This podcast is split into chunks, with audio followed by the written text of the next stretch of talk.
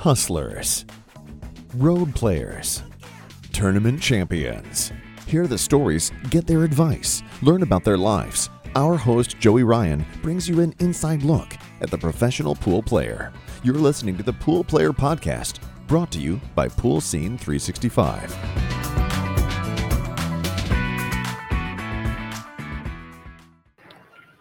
This is Joey Ryan here from Pool Player Podcast. I'm joined with Melina Mike from the Boot Brothers. We got a special guest with us today uh, as we stream this side citation for you. It's Corey Deuel. Hey, Corey, how's it going, man? What's going on? Cool. My man Corey is the man of the of the last last 48 hours. It seems like. Oh yeah, yeah. Corey, can you Well, lean good forward? To be here. Good to be here. Lean forward just a little, Corey. There we go. Yeah. This Cool. looks like a good matchup. Corey, you got a you got a nice uh, a nice history of doing commentary. I got a little clip that I've shared on Facebook a few times of uh Oh yeah. yeah of, You like my commentary? yeah Do you uh, get a few chuckles out of it? yeah yeah definitely man well, that's good. As long as I can put a smile on somebody's face. no doubt.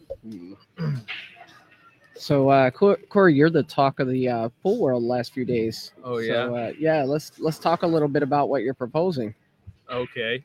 So you, you want the international players that come into town to go into one bracket and the American players in another? What's what's the theory behind that? Well, it's nice to play against all the world's best players in like world tournaments and open tournaments, but I think that in America we have we should have room for like a national event that other countries have, like like um, Canada has the Canadian Championships, and the Europeans they have the, the European Championships, and Asia has like the I think it was uh, the Asian Games maybe or something like that. So I mean, it's fun to play with world, but I don't think every tournament should be a world championship, you know.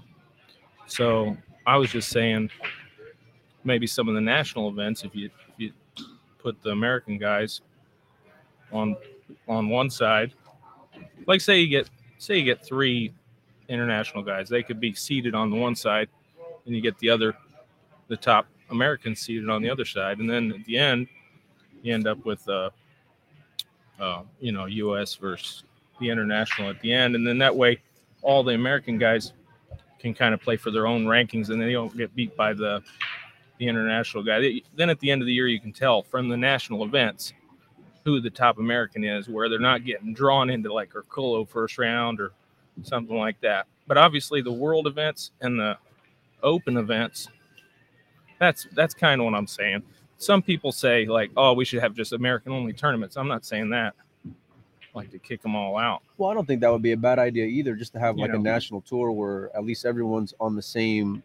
Eh, eh, you guys are all playing the same guys day in and day out, and they're all domestic. To go and figure out who's going to be the best American player, and I'm assuming you're like meaning how it goes towards like Mosconi Cup rankings.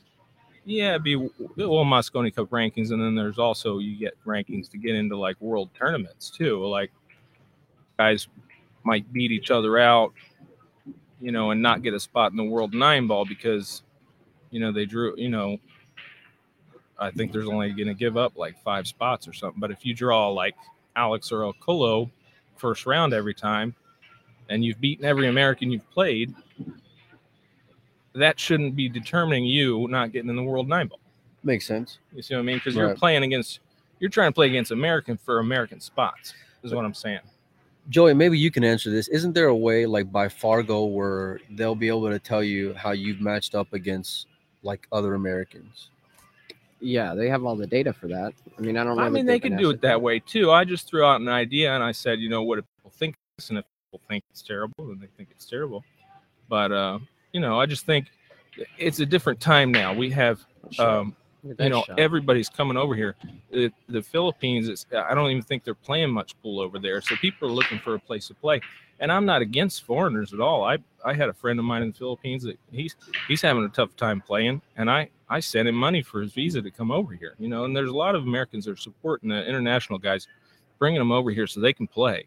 And i'm i'm not against the guys playing i'm just saying that when time when it gets real hard over here that every tournament seems like the world ta- world championship Yeah. there needs to be room for, hey, you know, if we only got 10 American players coming in these tournaments, we got to start doing something for the American guys. Yeah, What I do you can see that. what do you say to the argument like someone like myself who's a decent player you know and Yeah. uh, here i want to get out and compete in some of these events and all i see are players of your caliber and i'm like well wait a minute well now we need to have tournaments where it's only 720 and under isn't it the same That'd argument be, that would be handicapping. Yeah. It's not really what I'm talking about. I'm talking about like you have your city championships. It should be players from that city. And then you have your state championship, should be players from that state. And then you got national, which should be players from America. And then you go to the world tournaments. And like a US Open is a world tournament. You know, I've always played against all the best players in the world there. And then, uh, you know, a world championship. But I just think it needs to go up in levels like other sports do. And and when the other countries have a Canadian championships, America doesn't have a only American tournament. That, So that I can get on board You know, with a yeah. thousand percent. I agree wholeheartedly on that. Yeah, Yeah. I'm- I'm curious, uh, and you've been to Europe many times. Is are the Euro tours just open to Europeans, or is it completely open? I don't know. I never went and played in. I never No. tried to went tried to go and play in the Amer- uh, European Championships. But I no, think but I, I thought like just in Euro tours in general. I did go to the Euro Tour one time, but it wasn't like the Euro Tour was flooded with a bunch of Americans. We just went the one time. Okay. I mean, I've gone. I have actually one start in a Euro Tour. Oh, wow, Ask okay. Federer how many starts he's got over here. Yeah, You know, That's a there's a big difference. Like, Yeah. uh, yeah. So, So- I don't know. That's all I'm saying. I'm gonna hit some balls, but uh, yeah, we can talk about it more if you want. It's. I think it's just a you've good always been. discussion to have, maybe. And if people hate it, then they hate it. uh, You've always been an innovative guy. Yeah. You know, across the game. So Okay. uh, you're always going to be the guy to kind of uh, uh, open people's minds up. So Yeah, but no, I don't want. I don't want anybody to think that I'm like hating on the foreigners. I'm. I'm trying to help them come over here and play. I. I got a lot of friends that, you know. No, well, this that's should also be a haven for people to play. that's also why know. we wanted you on too. You Yeah. know, to because a lot of things can can be taken out of context whenever you just Yeah. see it on on social media. you know? Okay. Yeah, So Hey Corey, one real before you go, uh, talking about being an innovator, we know your abilities with the rack and the break and all that, Okay. and we're noticing here with a lot of these matches, people are struggling to break the balls. Uh, well, come watch my match. Uh, I, I'm. I'm gonna try and make the ten. I think I can make the ten every time on the break. really?